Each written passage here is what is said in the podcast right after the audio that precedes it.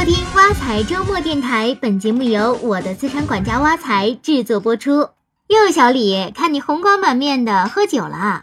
是啊，今天是我从蓝翔中学毕业十周年的日子，这不刚参加完同学会回来。哎，时间过得可真快，一眨眼十年都过去了。这十年的变化可真大呀！十年前，我们都在追求学业的旅途上。十年后，我们都沦落到寻求生计的道路里。十年前，个个都是瘦小伙；十年后，呃，个个都挺起了啤酒肚。十年前，吃完饭是大伙抢着付钱；十年后，眼看要结账了，居然都一个个去上厕所。世风日下呀！哎，友谊的小船说翻就翻。大家都不付钱，那最后怎么办？大家都不上，就只能我上了。谁让我晚一步没去上厕所呢？不过还好，正在我掏钱包的时候，二娃那孩子上厕所回来了，还是这孩子仗义，抢着把钱付了。哎，其实啊，也不能怪大家，现在都是有家室的人，赚钱都不容易，上厕所也是为了家庭和睦嘛，理解理解。哦，二娃呀。我知道，就是那个已经成为千万富翁，以前住你家对面那个。是啊，他现在可是大款了，所以出手就阔绰了。你说，这才过了十年，差距怎么会这么大？这个嘛，因为人家会用杠杆撬动财富嘛。二娃在十年前就向爸妈和亲戚借钱开发了荒山，又是种树苗，又是种茶叶的。前几年是很辛苦，不过后来就赚钱了。然后他就开始买房做投资，就去年他还向银行贷款开启了原生态农产品加工厂，这么算下来资产就成倍增长了。那都是利用了杠杆的作用，属于欠债致富。欠债也能致富？我刚参加工作那会儿就办过一张信用卡，也是先欠债后还钱，不过后来钱越花越多，工资都不够还，利息都付了不少。后来实在没办法，就狠心向爸妈借钱还卡债，还完就直接把卡消了，这才消停。你那是过度消费，是控制不住花钱的欲望造成的。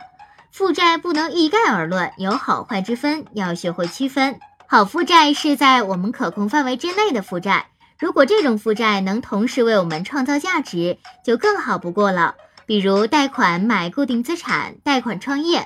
而坏负债就是损耗性负债，不能升值，只会让我们财务状况变得更坏的负债。比如你的那些超出你承受能力的卡债，就是坏负债。再拿二娃来说，他借钱开荒山办厂，同时有能力让他的荒山和工厂盈利，那他借的钱就是好负债。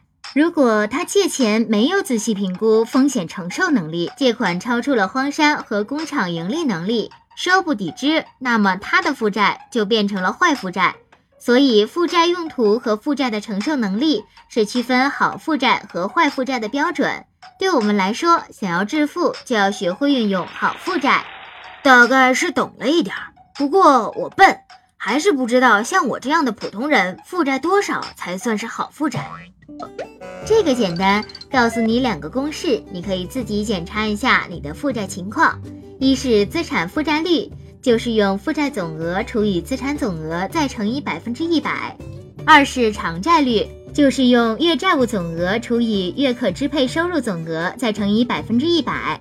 根据经验，每月还款金额控制在可支配收入的百分之三十以内为最佳，最多不要超过百分之五十。如果偿债率达到了月收入的百分之五十甚至更高，你就不具备财务弹性了。一旦收入减少或者额外支出增加，就很容易陷入揭不开锅的困境。同样，资产的总负债率也应该尽量控制在百分之五十以内。